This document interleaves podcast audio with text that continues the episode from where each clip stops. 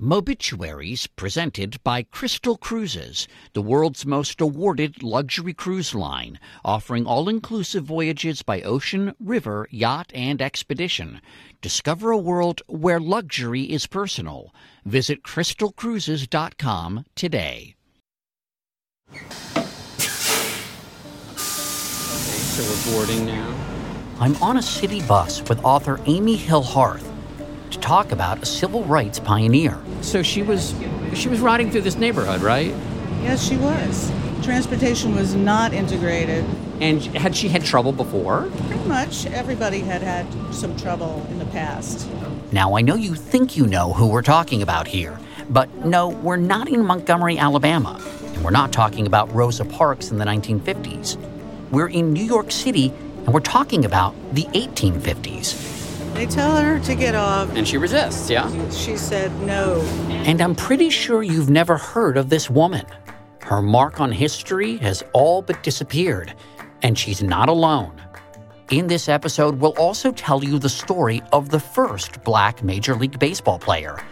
And no, his name is not Jackie Robinson. You got to rewind a few decades, you know, from 1947 back to 1884, actually. And we'll introduce you to the woman who ruled Hollywood 100 years ago. At several points, she was the highest paid director in uh, the industry. The highest paid male Highest or paid- female. A man, woman, or child, as, as one uh, reporter put it. I'm Mo Rocca, and this is Mobituaries.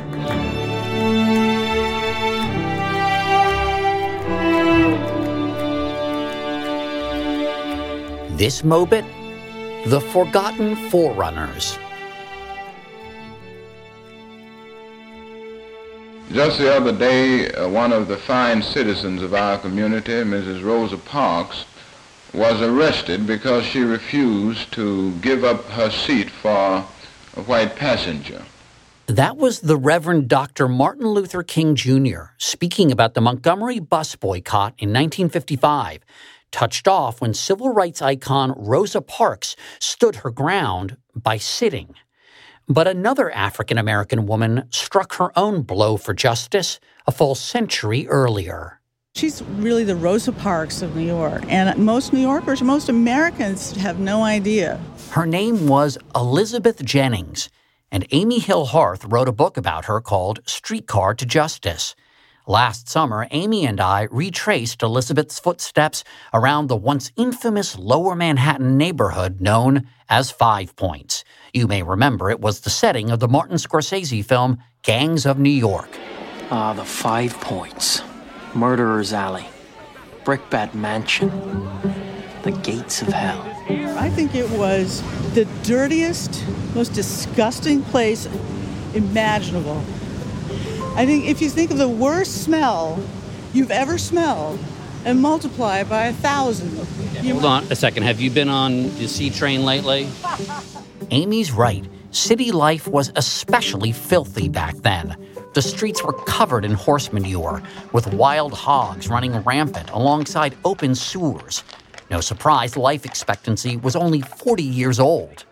Amy and I met up on a sweltering day, just like it was on July 16, 1854, when Elizabeth headed to church to practice the organ with the choir. She was wearing these long sleeved uh, jacket over a long dress that went down to her ankles um, with layers of petticoats and corsets and so on. Must have been miserable. You know, I'm taking advantage of the fact that this is audio only. I'm wearing shorts and I'm still hot.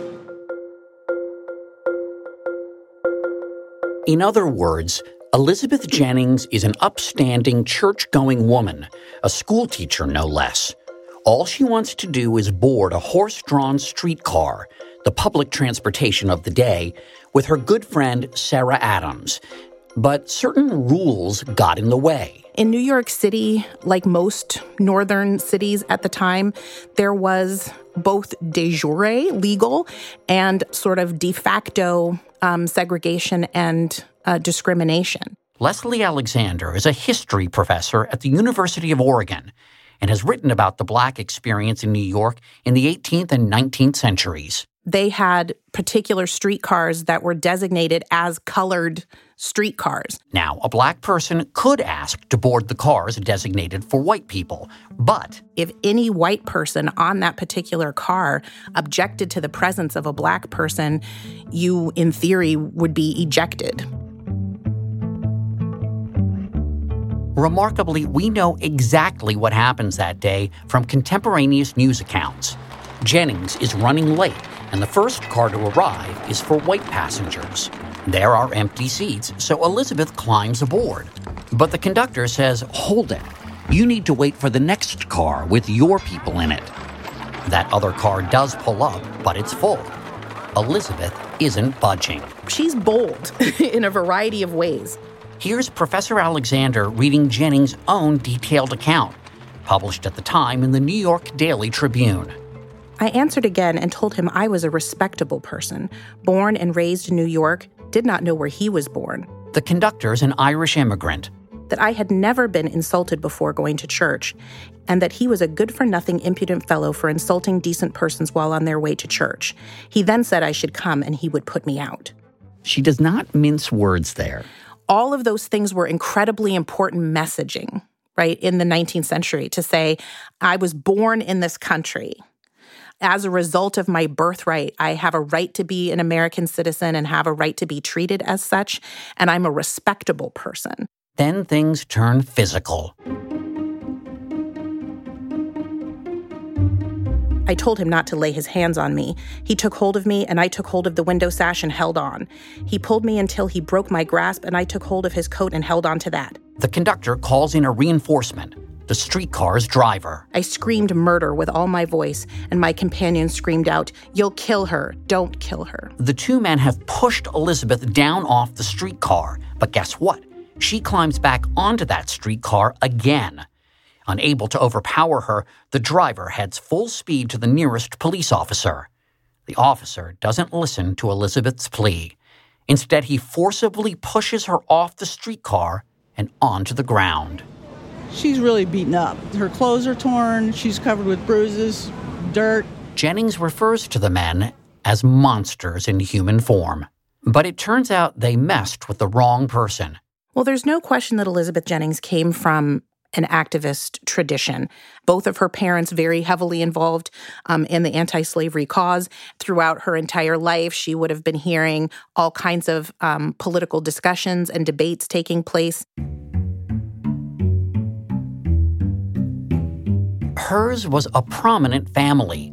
Elizabeth's father, Thomas Jennings, is believed to be the first African American to hold a patent for an early version of dry cleaning.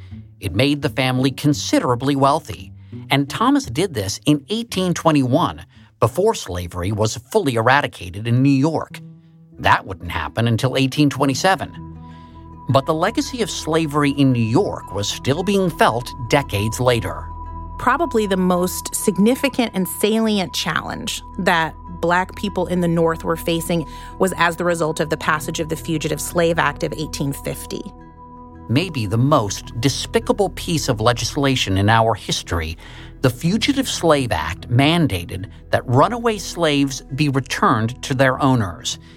It became the perfect pretext for abducting free blacks from the North. The North essentially became sort of open season for a process where black folks are being rounded up and kidnapped on the streets and sold into slavery. I mean, it's hor- horrifying. Yes.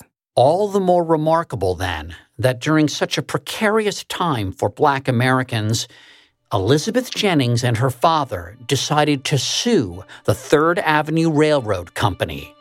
Here's author Amy Hill Hearth. And they passed a hat in the church. Everybody pitched in. And then they went to look for a lawyer. Their first choice was unavailable. So the, the lawyer that they do find has a name that's familiar to presidential history buffs. That's right.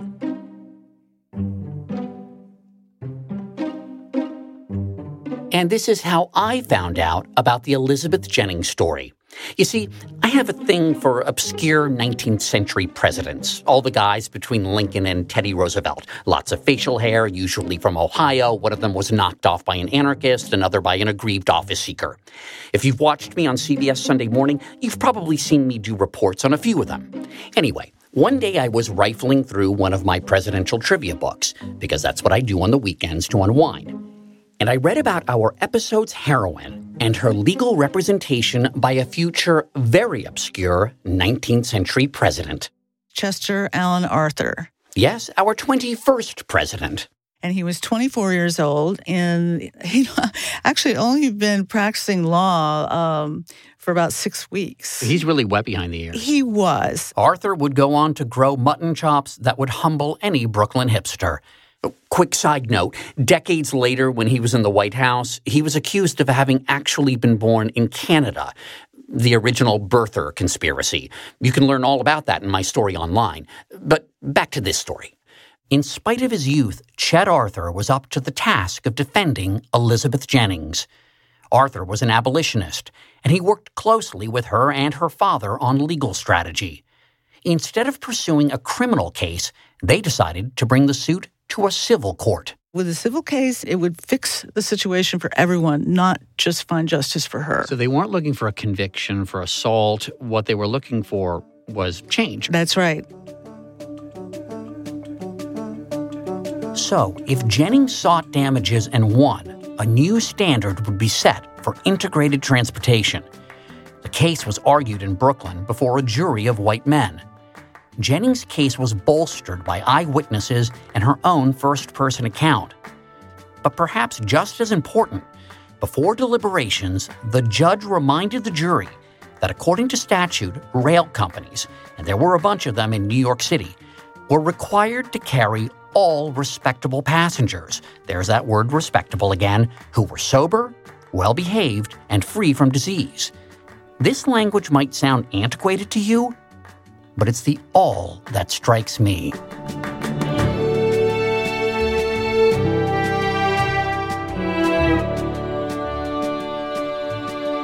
The jury sided with Elizabeth Jennings and awarded her $250. The Third Avenue Railroad Company was found liable and moved quickly to integrate their cars. The other rail companies were put on notice that they could be sued as well. At what point is New York City's transportation system fully integrated? Well, some historians say that that was the first major step. After the Civil War, there was legislation that was passed that made it official. The case received national attention in anti slavery papers. The New York Daily Tribune ran the headline A Wholesome Verdict. Was she celebrated for a while? Yes, she was for about 25 years. It was tremendously significant. That's Leslie Alexander again. You know, in the 19th century, the idea of um, women of any race being involved in in an outspoken way in political matters of any kind was extremely controversial. So, for her to take a stand in the way that she did and then allow her story and her name to be associated with this very public case was a huge deal. After the court case, Elizabeth Jennings led a rather private life, and her name slowly faded from history. She continued teaching and even opened the city's first black kindergarten. She also married Charles Graham. They had a son but he died as a young child. Jennings' name briefly appeared in the newspapers again due to the political rise of Chester Alan Arthur. That once wet behind the ears lawyer was elected vice president in 1880. Then he became president upon the assassination of James Garfield. Elizabeth Jennings died on June 5, 1901. I didn't expect to find much, but there were at least a few short obituaries. Here's the New York Times with the headline Aged Colored Teacher Dead. Mrs. E.J. Graham was prominent in antebellum race troubles here. The item takes note that her whole life was devoted to the improvement of her race. Why don't people know her name? She was just not a person who was sort of self seeking or self interested. She wasn't a person who was promoting herself or her story in that regard. So, you know, I think that's part of it. But I'll tell you honestly, I think on a deeper level, the primary reason we don't know Elizabeth Jennings' story is that it doesn't fit with the narrative of the, the story that we like to tell about the North. So, in order to know about Elizabeth Jennings, you have to know that slavery existed in the North. you have to know that slavery existed in the North for almost as long as it did in the South. You have to be willing to acknowledge that the legacy of slavery haunted the black population in the north for generations but we do have to to be willing to sort of you know pull back the curtains and have an honest conversation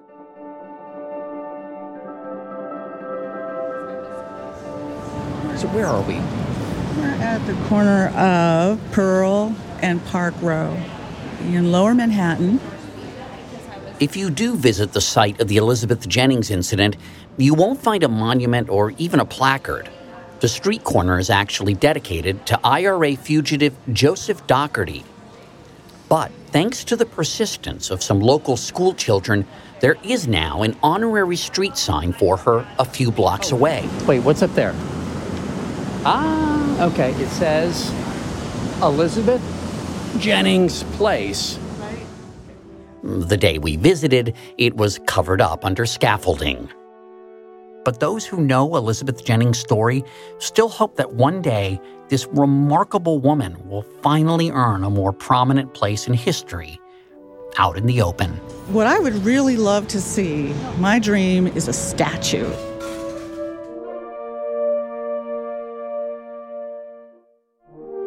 Now there is a statue commemorating baseball's great number 42, Jackie Robinson. But what about the player who made history years before him? Hi, it's Mo. If you're enjoying Mobituaries the podcast, may I invite you to check out Mobituaries the book. It's chock full of stories not in the podcast.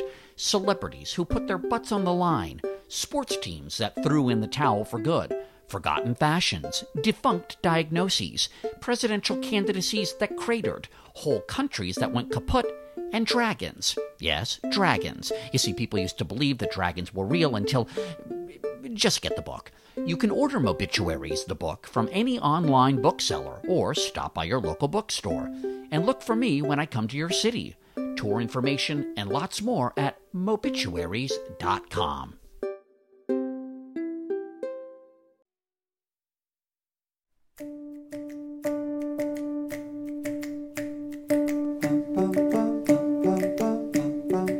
The story of our next forgotten forerunner brought me to Toledo, Ohio.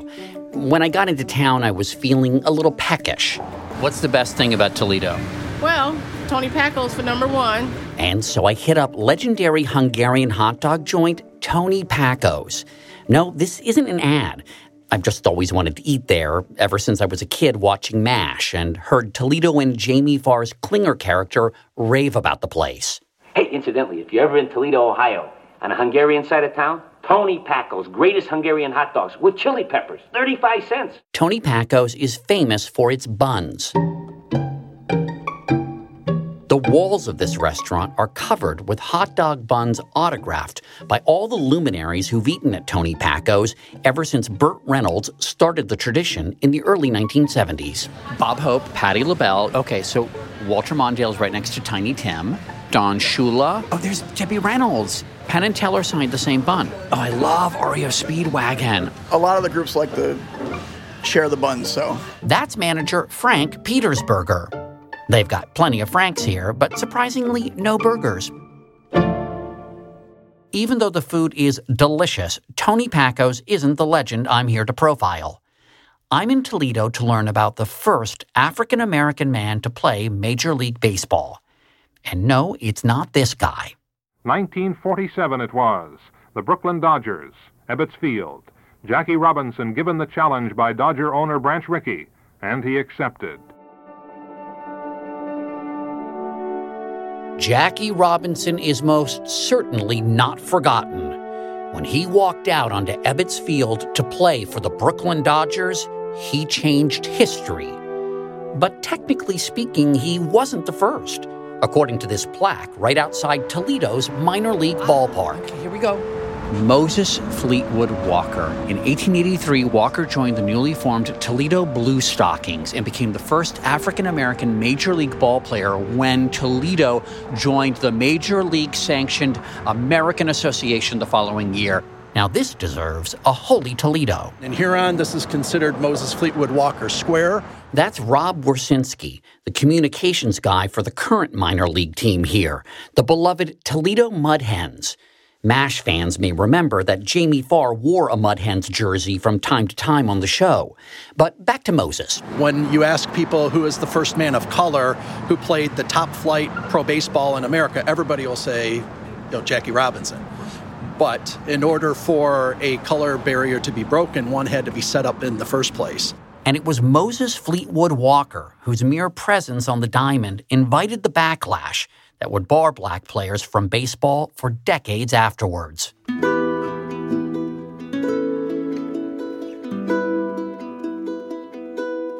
Moses Fleetwood Walker was born on October 7, 1856, in Ohio, and played baseball at Oberlin College and at the University of Michigan.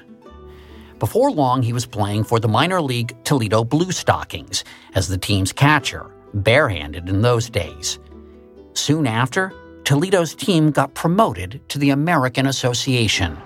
And at the time in 1884, the American Association was top flight pro baseball in America. While there were other black players who joined team rosters, including Walker's own brother, Moses was the first.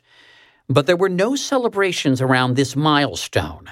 Just like Robinson would later on, Walker faced intense racial bigotry. There were also threats of lynching. His own pitcher ignored his signals. Walker couldn't have been all that surprised. Just the year before, future Hall of Famer and Chicago player Cap Anson unsuccessfully protested Walker's participation in the game. Moses Fleetwood Walker's time in the majors was short. During his time with Toledo, he batted 263 with only 152 at bats. As a catcher in, in, the 1880s, baseball was a very dangerous position to play. And actually, he ended up having uh, a series of injuries that season where he only played in a fraction of the games. Toledo released him that same season. Walker went on to play in other leagues. While catching for the Newark, New Jersey Little Giants, he was paired with an African American pitcher named George Washington Stovey. In 1887, they were set to play against Chicago and Cap Anson. This time, Anson flat out refused to play if the black team members were put on the field. Newark gave in to his demands. Soon after, baseball officials across the board decided not to sign any more black players. The color line had been drawn. Post baseball, Walker held a variety of jobs but eventually got in trouble with the law. After stabbing a man to death during a drunken racial altercation, he was acquitted. He did end up in jail later on for mail fraud. At the same time, the injustices he'd experienced inspired him to get angry and political. He wrote a book advocating black emigration to Africa. He had some success in business, but when he died in 1924 at the age of 67, there was barely any acknowledgement. But some proud Ohioans are trying to change that. Saturday is Moses Fleetwood Walker's birthday, and thanks to a new state law, he'll be honored on that day every year. Toledo is doing its part to keep his name alive at the ballpark. Oh my God, it's a Moses Fleetwood Walker bobblehead. And he's right next to Jamie Farr. He's between two different Jamie Farrs. And just across the street at a bar called Fleetwood's. And it's not named after Fleetwood Mac. All right, so we're entering Fleetwood's tap room. I mean, this looks like a pretty serious place for draft beer, yeah? 48 different types on tap. Oh, there's his picture. There's yeah. a big picture of Moses Fleetwood Walker. And once people know the story behind the face, they're impressed. Yeah, that is incredible. I always thought like Jackie Robinson was the first. That's pretty cool. Go Moses. You can't help but think he died. I'm guessing not knowing that he would ever be acknowledged as as special or important. You know, it really was a guy who just loved the game of baseball and he wanted to play it.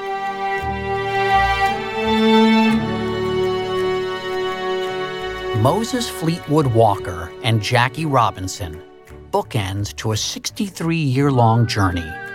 Baseball researcher Larry Lester may have put it best when he wrote While Walker failed to lead his people to the promised land, Robinson delivered his people. Both men wrestled with Jim Crow. Fleet bruised his knuckles and lost the early rounds. However, Jackie later bloodied his nose and won the fight. Next up, the woman who ran Hollywood 100 years ago.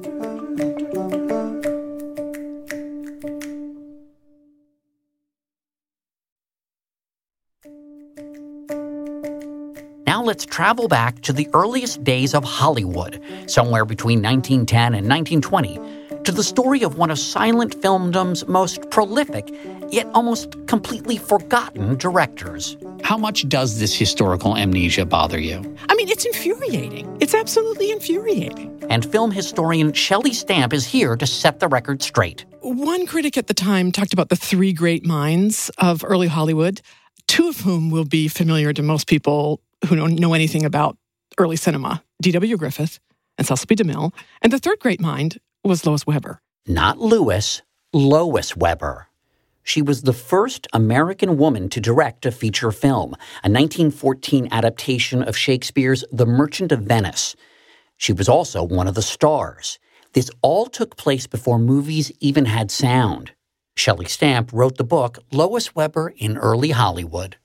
She was the highest paid director in uh, the industry. The highest paid male Highest or paid- female. A man, woman, or child, as, as one uh, reporter put it. She was respected. She negotiated very lucrative contracts when she formed her own studio. So you can see she was right up there with names that that we associate with with the fathers of American cinema uh, at the time, and, and their legacy endures, and hers does not. Last year, a mere 3% of studio films were directed by women, and pay inequity is a persistent issue. But in the Hollywood of 100 years ago, Lois Weber was one of the most respected and highest paid directors. I know, it's like I'm describing some mythical time and place like Camelot that just poof disappeared. I mean, did this really happen? Well, I think the first thing to emphasize is that yes, Weber was the most prominent female director during this time, but there was lots of other female filmmakers during this time, right? She wasn't a unicorn, she wasn't an anomaly. And the early years of the industry were open to many people, right? When film began in the early decades of the 20th century, it became really popular really fast. So there was an incredible need for movies. I mean, it sounds like a land rush or something, right? No, Yeah, seriously, th- this is open terrain. And, you know, once the industry solidified in LA around 1913, LA became an incredible magnet for women in particular. And Lois Weber was one of those women. She was born in Allegheny City, Pennsylvania in 1879 and started off as an accomplished pianist. She then moved on to the theater as an actress, and that's where she met her husband, Phillips Smalley. He started working in the movies first. But she very soon joined him, and they worked together as a collaborative team. She wrote the scenarios, they acted together on screen, often playing husband and wife or romantic partners, and then they co directed. Who is leading whom here? Initially, they're billed as the Smalleys, and they're billed as a couple. But within four or five years, Weber is clearly um, the dominant creative force. But as Shelley told us early on, Weber was not a unicorn and wasn't even the first in her field.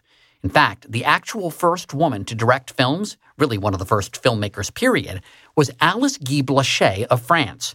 We're talking about the 1890s. She eventually opened a U.S. studio in New Jersey with her husband, right around the time Weber was getting her own start. I don't think it's any exaggeration to say that women were at the beginning of the formation of film language.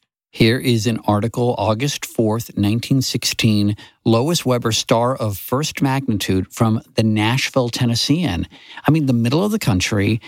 You know, it's surprising. It's not variety. It's it's not a trade journal. Lois Weber ranks with the greatest directors in the profession and whose success confutes any argument of women's inability to fill posts in a man's field. I mean, she was a very important figure.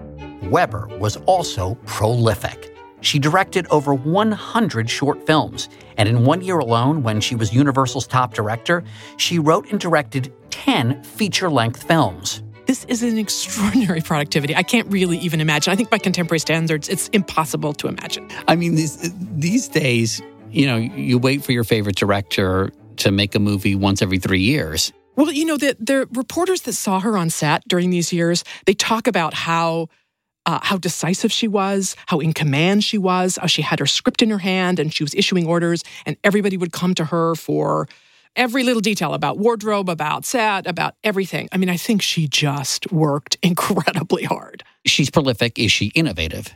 So she's not a cookie cutter director. She's not a director that's prolific because she's churning out the same thing again and again and again. She takes on all of these very controversial social issues of her day.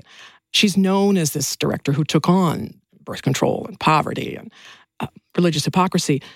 But equally important, I think, is her visual storytelling, which is extraordinary. One of Weber's most popular early short films is called Suspense.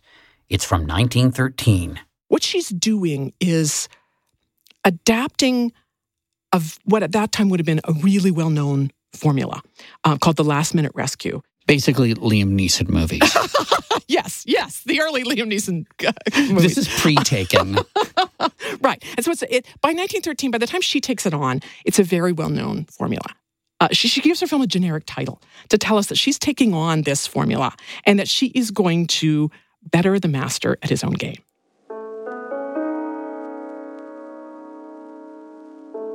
Shelley and I watched the film together. It's only 10 minutes long. And let me tell you, suspense is gripping. And what's happening here? One of the hallmarks of the last minute rescue is that you have the woman on the phone with police or her husband, and often the phone line is cut.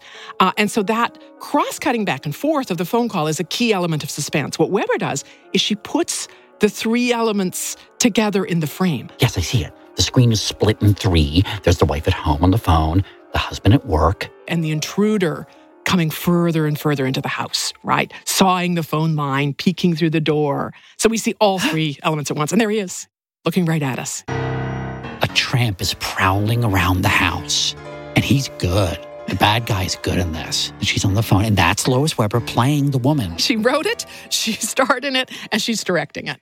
How did Lois Weber present? If she were to walk in here, would you think, well, there she is. That's a groundbreaker, or she's a radical. Absolutely not. No, she had what's what. This is what I think is really interesting about her.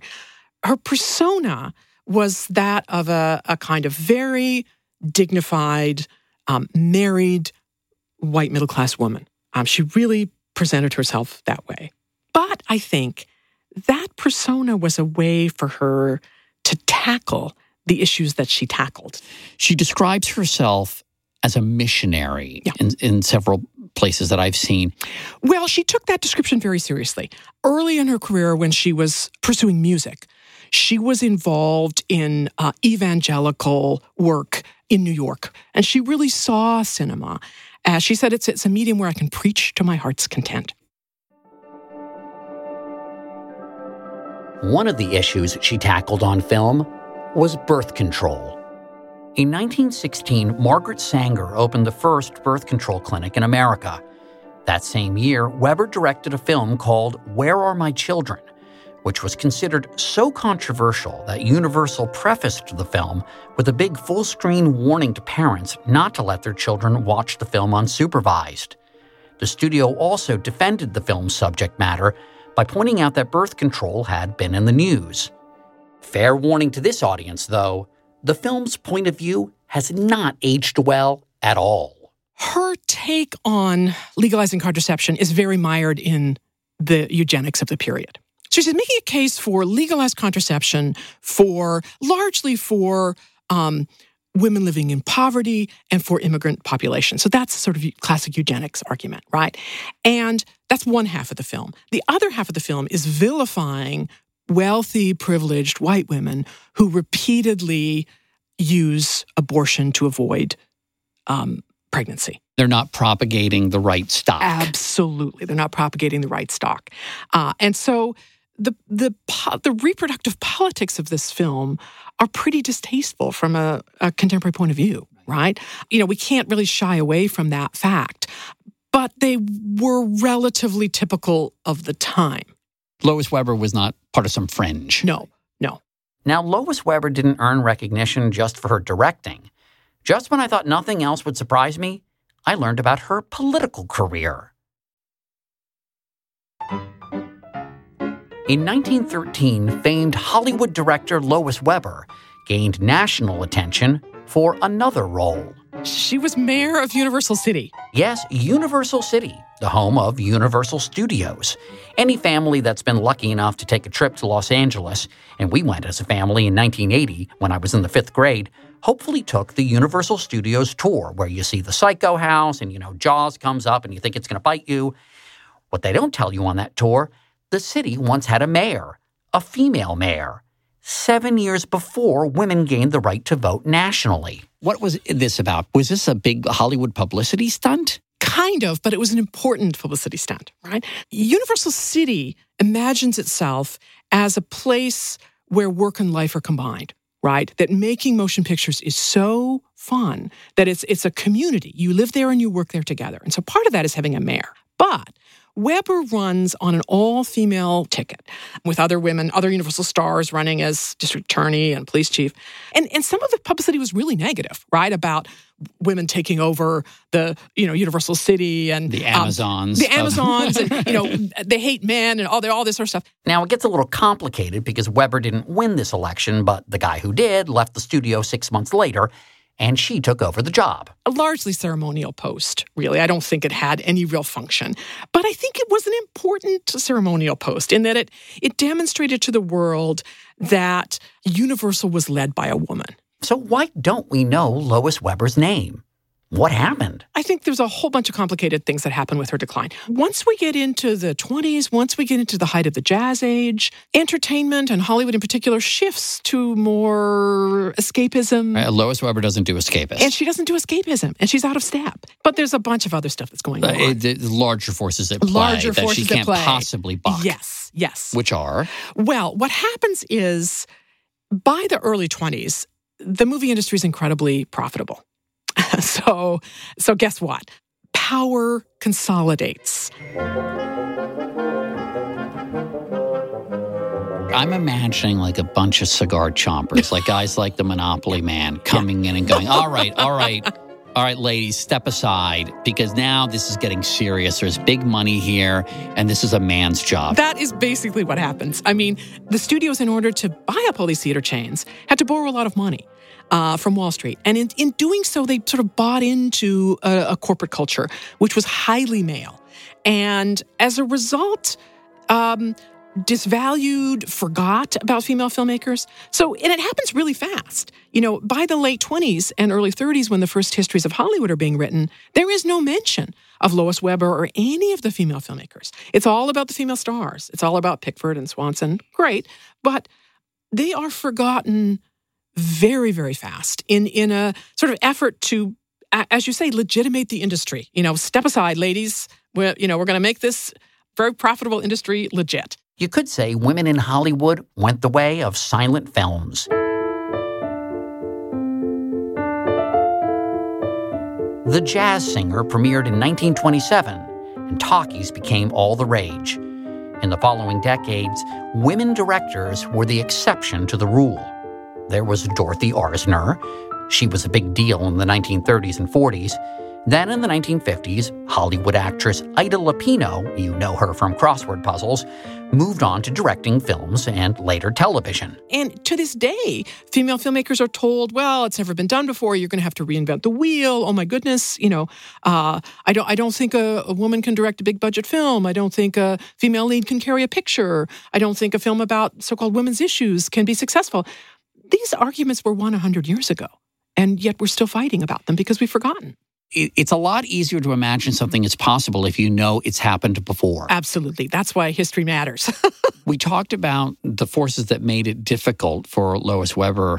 Did she retire at one point? What did she do? She did not retire, to her credit. Um, she made her last film in 1934, which was her one and only sound picture.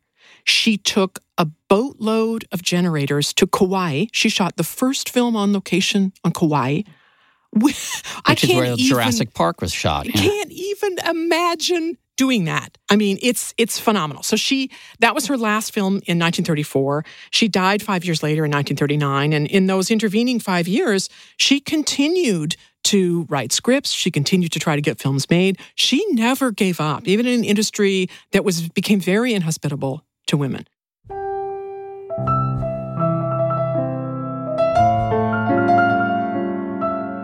Just like we did for Elizabeth Jennings and Moses Fleetwood Walker, we tracked down the newspaper coverage of Lois Weber's passing. She didn't get a ton of ink in the major papers, with one exception a big front page item in the Los Angeles Times, penned by famed gossip columnist Hedda Hopper. Hopper paid tribute by writing, I don't know of any woman who has had a greater influence upon the motion picture business than Lois or anyone who has helped so many climb the ladder of fame asking for nothing but friendship in return. Hopper added, I have a feeling she wasn't sorry to leave this world for a better one. Shelley Stamp hopes for a better legacy for Lois Weber. I feel confident that over the long haul, the histories of Hollywood will be rewritten to feature her and all of the other women that were active at the beginning in the industry. But the more films that come out and the more textbooks that get rewritten, um, the more attention that's paid to her, I think, I think we can correct this amnesia. These are the stories of just three forgotten forerunners, the pioneers before the pioneers. But in any story of firsts and forerunners, you've got to be careful. We talked about Elizabeth Jennings as the Rosa Parks of New York. Parks is one of the most famous symbols of the civil rights struggle. But nine months before her arrest, a woman named Claudette Colvin did the very same thing. And as far as Moses Fleetwood Walker, well, baseball researchers recently came across the story of William Edward White. He played one major league game in 1879 for the Providence Grays. White was actually a former slave, but lived his free life as a white man. So was he really the first? I don't know, maybe proving who was first isn't as important as we think. Maybe it misses the point that all these people, whether they were first, second, or 102nd, had guts and made things at least a little bit better for the people who came later, sometimes much later. Of course, that depends on us remembering their stories.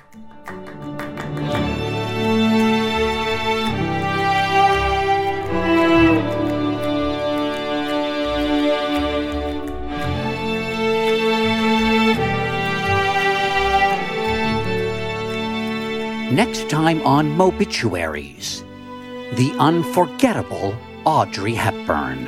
Were you aware that the day of your inauguration, Audrey Hepburn died? No. You didn't know that? No. I certainly hope you enjoyed this Mobit. Be sure to rate and review our podcast. You can also follow Mobituaries on Facebook and Instagram, and you can follow me on Twitter at MoRocca. For more great content, including photos of our forerunners, please visit mobituaries.com. You can subscribe to Mobituaries wherever you're getting your podcasts. This episode of Mobituaries was produced by Megan Marcus. Our team of producers also includes Gideon Evans, Kate McAuliffe, Megan Dietrich, and me, Mo Rocca. It was edited by Ashley Cleek and engineered by Dan Dzula. Indispensable support from Genius Staneski, Kira Wardlow, Zach Gilchrist, Richard Rohrer, everyone at CBS News Radio, and Frank Petersberger at Tony Packo's. Our theme music is written by Daniel Hart. And as always, undying thanks to Rand Morrison and John Carp, without whom Mobituaries couldn't live.